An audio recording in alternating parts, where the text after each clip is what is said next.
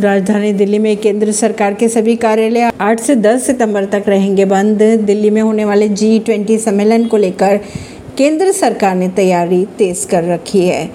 अब सरकार कार्मिक मंत्रालयों ने एक बड़े आदेश भी जारी कर दिए। केंद्र सरकार के मंत्रालयों के अनुसार राजधानी दिल्ली के सभी सरकारी कार्यालयों को 8 से 10 सितंबर तक के लिए बंद रखने का फैसला लिया गया है।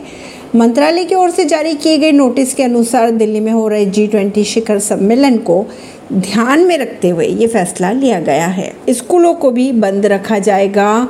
इससे पहले दिल्ली के सीएम अरविंद केजरीवाल ने भी दिल्ली सरकार के सभी कार्यालय को 8 से 10 सितंबर तक बंद रखने की घोषणा की थी। इन्हीं तारीखों को दिल्ली सरकार और एमसीडी के सभी कार्यालय रहेंगे बंद। वहीं इन तारीखों को स्कूलों में भी अवकाश की घोषणा कर दी गई है। परवीन सिंह नई दिल्ली से।